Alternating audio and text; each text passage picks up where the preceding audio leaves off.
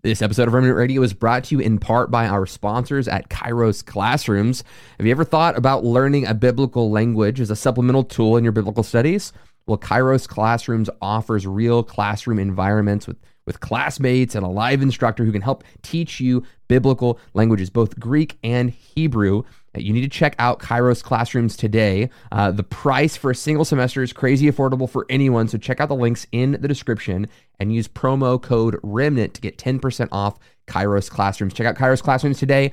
Discount code R E M N A N T REMNANT to get 10% off your semester. Hey guys, thank you so much for tuning into this episode of Remnant Radio. We're talking about the Kansas City Prophets with Sam Storms here at IHOP. So if you hear music in the background, that's what's going on. If you think, hey, this studio looks different, that's why it does. I slap your microphone, Sam. All right, that's all right. Uh, but today we're gonna we're gonna talk about the Daniel nine context. This this prophetic word that God speaks to uh, Mike Bickle as he's reading Daniel nine. Can you unpack this story yeah. for us?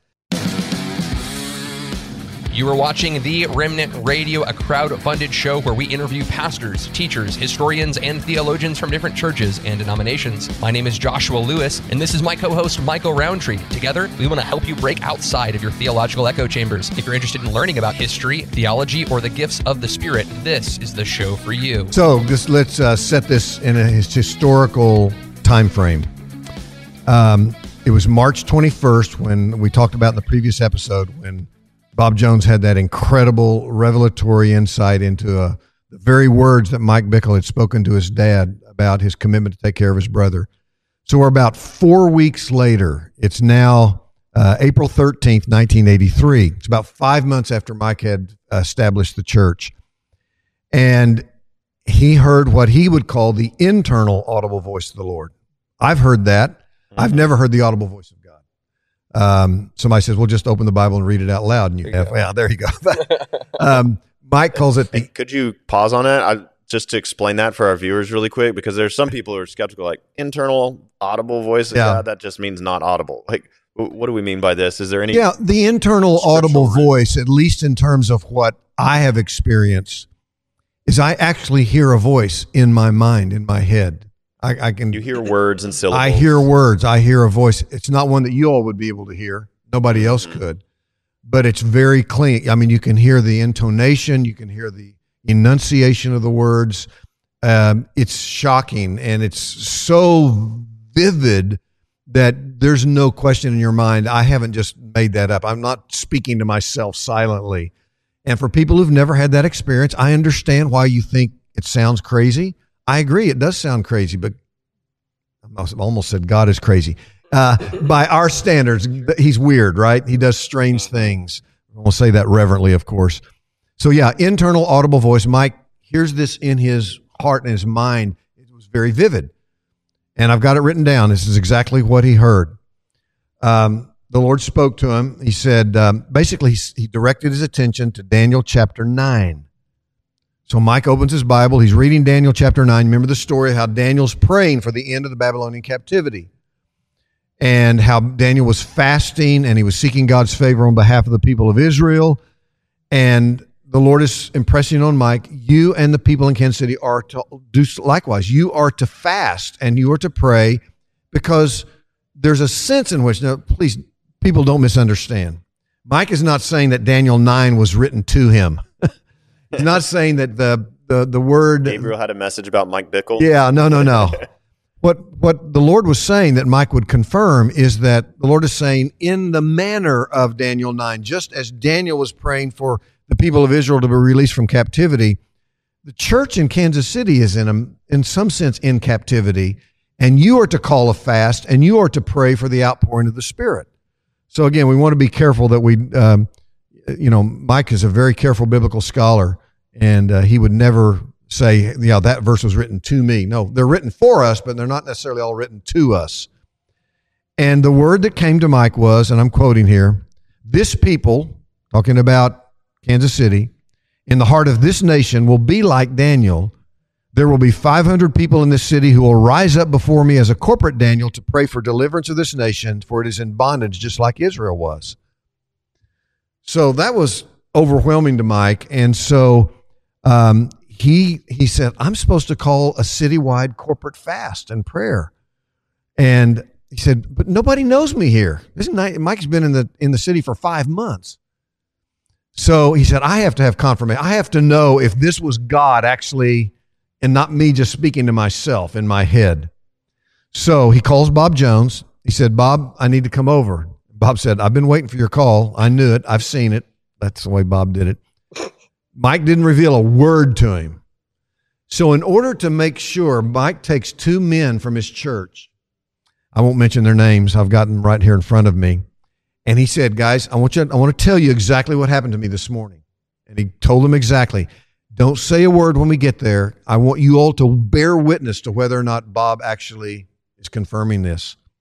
So they walk into the house, and the first thing Bob says is, I saw him. Mike says, Who did you see? You know who I saw. No. Who did you see, Bob? Bob said, I saw the angel Gabriel. He visited me early this morning. He said, Give the young man Daniel 9 and he will understand. And then Bob proceeded to explain that God had called Mike to call a 21 day fast and that 500 people in the city would respond to it. The very things that Okay. Mike. so, so, So Daniel, ha- oh, go ahead. no, no, please. Daniel so- has Gabriel appear to him. yeah, Bob Jones has Gabriel appear, appear to him. Okay, so help help us understand. Like, I mean, What, Gabriel what makes you think I can help you understand that? I don't I mean, understand what's it. his- wearing Does Gabriel wrestling still tights? visit people, Sam? Yeah. In fact, I think the single most powerful prophetic event that happened in Kansas City involves an appearance of Michael to the man we mentioned earlier, Augustine Alcala, but that's down the road. So people have to come back for that Keep one. tuning in, guys. Oh man. So, was, yes, okay. Gabriel. Uh, yeah. Why Gabriel- wouldn't he? yeah, was he wearing wrestling tights? I don't know if you've seen that.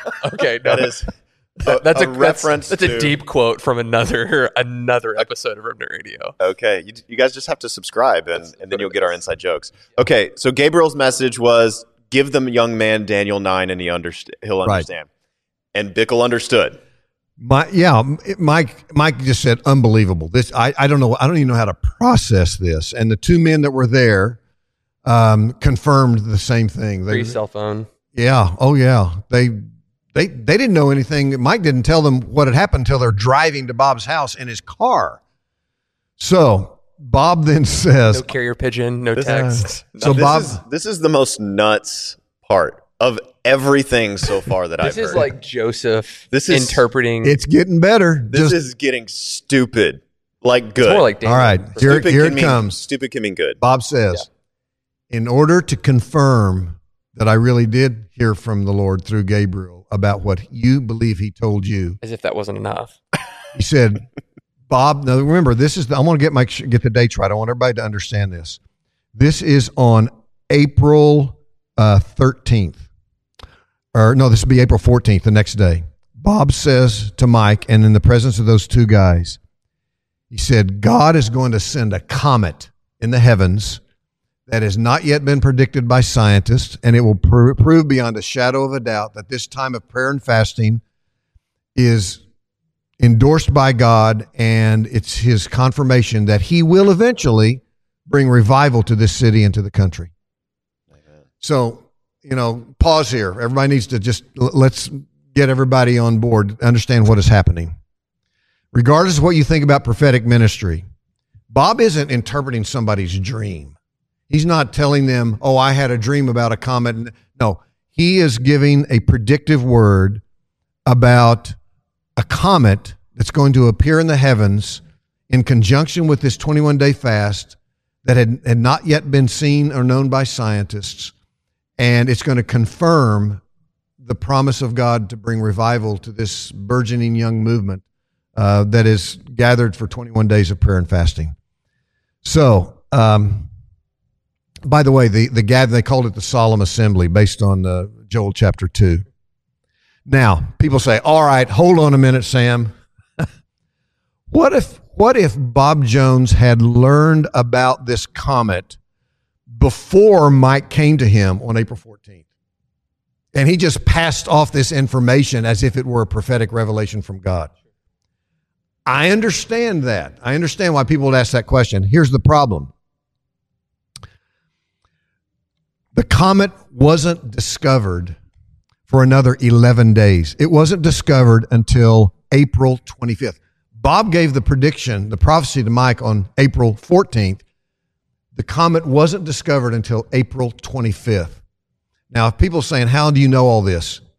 Um, I actually did a great deal of research. Uh, there's actually been a book written about this comet. It's called the IRAS, I R A S, Araki Alcock comet. Oh, it just rolls off the tongue. Yeah, you'll know. Here's the reason for the name. It was discovered on April 25th by the Infrared Astronomical Satellite. That's why it's called IRAS, Infrared Astronomical okay. Satellite. And it was confirmed independently by two amateur astronomers, a man named Genichi Araki in Japan and another named G.E.D. Alcock in England, and they saw it with binoculars on April 25th. Now, again, nobody had seen this. No scientific prediction. Nobody had any idea this was coming. You, I, I read the documentation. You can do it for yourself if you want to. All right. So, Mike calls the fast to begin on May 7th. So, again, Bob prophesies on April 14th. Comet's going to come, unpredicted by scientists. The comet is discovered. And real the, quick, did, did he give a timing for the comet or did he just say it would be discovered? He said it would be discovered and it would confirm the the, the, the revelation right. to Mike of the purpose but of the almost fast. implicitly it would be discovered before the prayer meeting. Yes. Because it doesn't work as a confirmation if it comes 10 years later. Right. Okay. So May 7th arrives. It's the first day of the fast. Everybody's gathered together. Bob Jones walks in, and I've, I've got, I've, I think I've still got it in my files, a copy of the newspaper of that day, of that morning, the Independence Missouri Examiner. Headline Comets pass to give close view. And then it says this Scientists will have a rare chance next week to study a recently discovered comet that is coming within the extremely close range of 3 million miles. Dr. Gary Neugebauer, principal U.S. investigator on the International Infrared Astronomical Satellite Project, said, quote, it was sheer good luck we happened to be looking where the comet was passing. Um, there was a, a book written about the Hale-Bopp comet. You all may remember that that was visible for several weeks in March of 1996. And the man who wrote it um, talks about the suddenness of this comet's appearance. It shocked and surprised scientists everywhere. So here it is on the first day of the fast, May 7th. The newspaper article headlines Comet unpredicted by scientists recently discovered, precisely in fulfillment of Bob's so the art, the word. newspaper article headline is for May seventh. Yes, the day of that. The day the, the day the prayer and fasting, the solemn assembly and, began. And this comet, I understand it. It came maybe the second closest to Earth of any comet. It, it seemed like a, a, it wasn't a large comet. It was. It, it, came closer to Earth than any comet in over 200 years, and it to this day remains the second closest uh, closest encounter in history. One called Lexell's comet in 1770 came within one and a half million miles of Earth. This was the closest, the second closest that had ever come. Significant. A significant yeah. comet. When let let's say God speaks to me about something, should I be looking for the kind of confirmation that Mike what like should I should I, need, I get two I people comments, in the car? I need I comments and Gabriel on this one. Maybe like toss toss your phones in this lockbox, you know, and then we drive and tell the story on the way. I actually didn't I, tell them a story on the way here of a dream I had because I'm waiting to see if God will confirm it. Oh. Like, I, I, actually have done this this week. Did you put out a fleece? Uh, no, I just, just, want to confirm. Yeah. Uh, Testing. I don't. I don't know that there's anything in Scripture that would say it's wrong to ask God for a confirming sign mm-hmm. of some sort. Um, I I don't know that I've done that. I may have done it once or twice.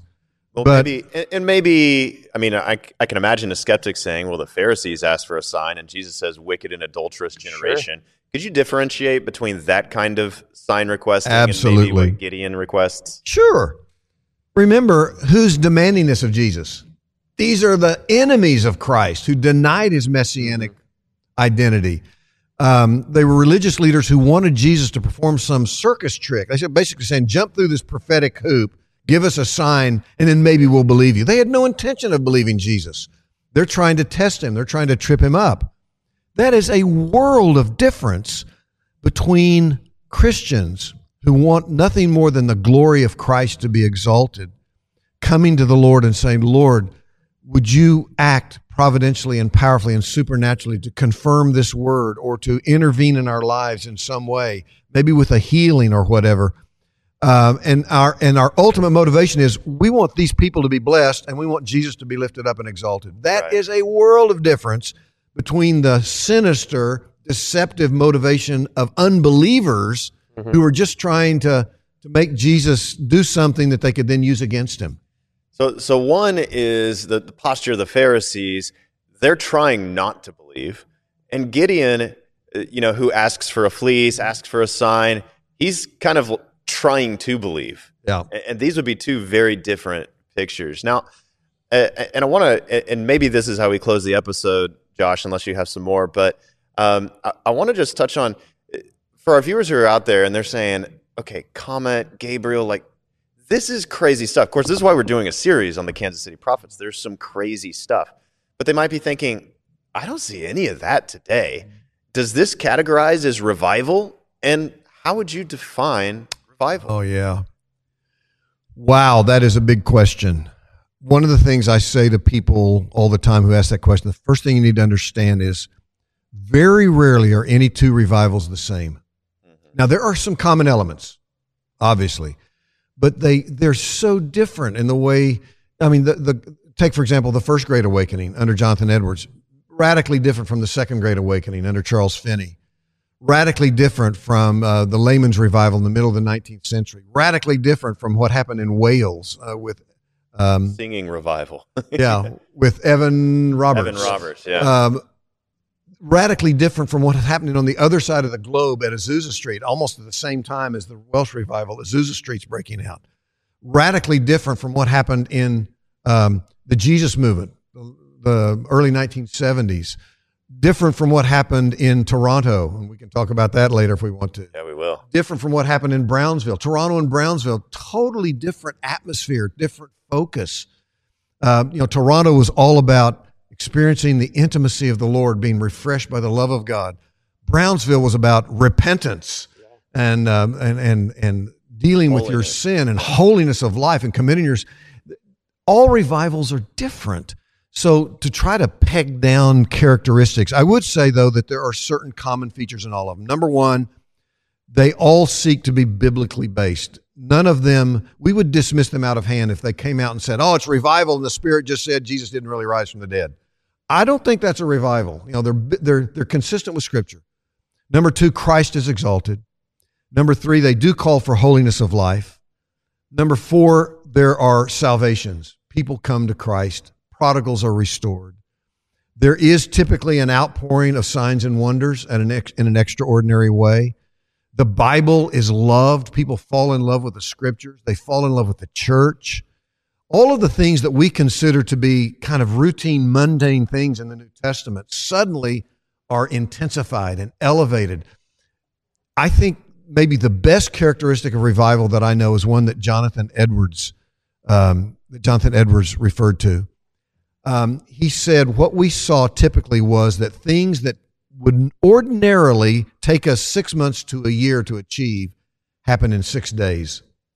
So the characteristic feature of revival is acceleration and intensification. The normal things.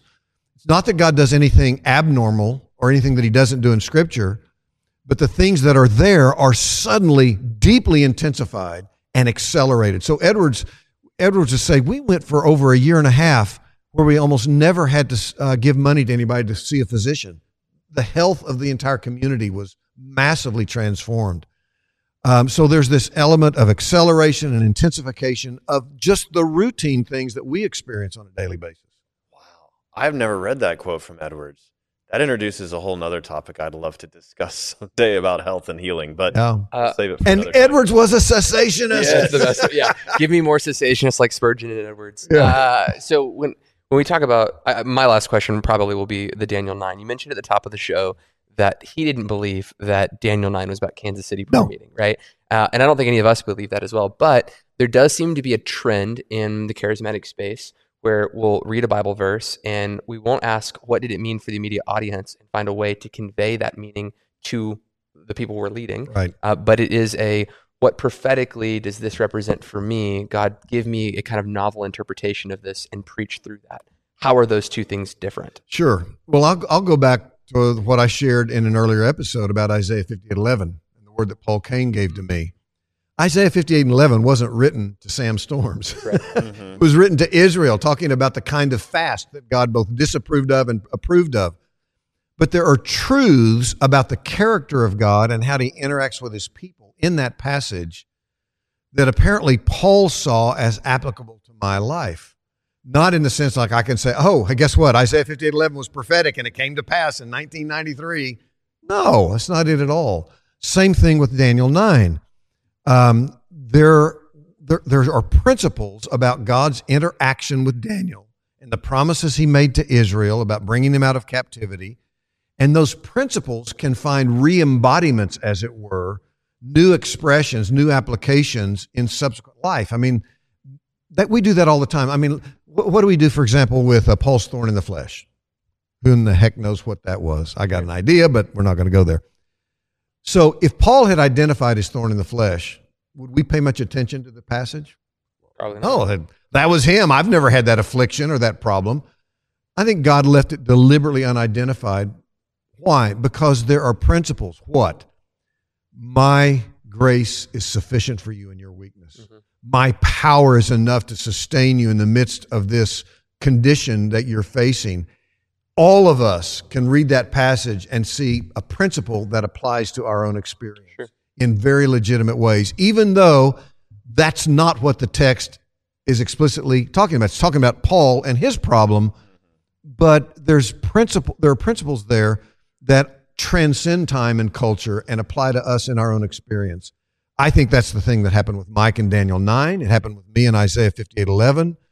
Um, you guys can probably give examples Would- from your would own lives. principle be that like um, if you humble yourself and pray, God restores like the the the, the if my people who are called by my name Yeah. humble themselves and pray. Is that like the principle that you're saying there? That that it, it applies like Jeremiah almost. If you Yeah, I'm getting ready to really offend a lot of your uh, listeners. you lay into it, man. I don't think we can cite that passage uh, and apply it directly to the United States of America. I don't think God's in covenant with America. He was in covenant with Israel. He was talking about the land of Israel. He's talking about the fulfillment of the promises given in Deuteronomy um, 28 specifically, both the curses and the blessings. But is that passage relevant to us? Absolutely. All scripture. sure. Paul's talking about like Old that. Testament. Is it relevant to us in that it tells us what does God value in his people? What does God honor when his people humble themselves and seek him and fast and repent and pray? Um, can we see God at work in our lives when we follow the pattern that he set for Israel? Absolutely. and, and, and if I push it just one more for clarification, you- you've got, and when I talk about completely novel, I'm not looking for principles. Completely novel in that the woman with the issue of blood for 12 years and the young girl who's sick for 12 years. This is the old revival and the new revival, and God's birthing a new thing. They both need a touch from Jesus. You know, the old revival can't produce anything because she's got a flow of blood. The other one can't enter into maturity because she's 12 years old. I mean, no one reads this this passage in the Gospels of Jesus healing the woman with the issue of blood and the young girl, Jairus' Thinks daughter, and think it's about revival. No one in the history of ever has ever done that. You know, there's no principle there. Somebody That's- did, or you wouldn't have brought it up. Uh, that's a good point. That's a good point. Uh, uh, at least three people in the history of ever. You know, so but but uh, is looking for something novel and not looking for a principle, really allegorizing, spiritualizing everything. we have to really Be careful avoid that that. and be careful. Okay. Let me give you, I don't know if this is an example, but I'll throw this in to kind of seal this episode. Sure. This was 1994. Paul Cain is at our conference in Kansas City. 2,000 people are present. And he stands up at the very beginning, he said, The Lord impressed upon me deeply this morning in prayer that you know the story in John chapter 4 of the, the Samaritan woman at the well. And Jesus says, You've had five husbands, and the man you're living with now is not your husband. Paul said, There's a lady here today, and you have had five husbands, and you're living with a man right now whom you're not married and you know who you are, and the Lord wants to restore your life and bless you and bring the healing power of forgiveness if you'll come up later. And sure enough, she came up later. I don't know who I I saw, and of course Paul relayed the whole thing. And okay, was that incident in John four about that woman? No. No, we need to be careful there. That woman can't go back and say God wrote about me in the Bible. No, what he did was he wrote about a story of incredible prophetic revelation, healing, forgiveness. She comes to faith in Jesus Messiah. And that applied profoundly to her. And a prophetic word brought the connection into her life. Praise God. That's that's good. And, and what we're trying to do here is we're trying to bring we're telling the narrative of the prophetic history of uh, of IHOP and the Kansas City prophets. Uh, but in that, we, we want to be able to respond to criticisms that have cropped up along the way, Sure. and give an insider a chance to respond to those. And and and they're not just criticisms uh, just toward the Kansas City prophets. They're really charis- uh, charismatic criticisms, criticisms toward all of us in one way or another. And so, uh, and so we want to kind of bring everything to the light in the context of a narrative that happened in. So That's great. Thank you so much for watching this episode of Remnant Radio. We hope you enjoyed that installment on the Kansas City Prophets. More to come coming up in the future. Uh, if you want to watch former episodes that we've done, we've created an entire playlist on the Kansas City Prophets here. Uh, or if you want to watch the very next video uh, in this series, we've attached that link below this video. So hope you enjoy, and we'll see you next week. Want to thank Kairos Classrooms for sponsoring this episode of Remnant Radio. And if you're out there, you've ever wondered, hey, I wonder if learning a biblical language would be a supplemental tool for me to help me in my biblical studies, well, you need to check out Kairos Classrooms. They offer Greek and Hebrew classes that can help teach you and train you. It's a live classroom environment with actual students and actual live teachers, and they help teach you the biblical languages of Greek and Hebrew. And you need to check out Kairos Classrooms today. There's a link in the description, and you can use the promo code REMNANT to get 10% off. These classes are already crazy affordable, but with the promo code REMNANT, R E M N A N T, you'll get 10% off of Kairos Classroom. So check that out today. And thank you so much for Kairos for sponsoring this episode of Remnant Radio.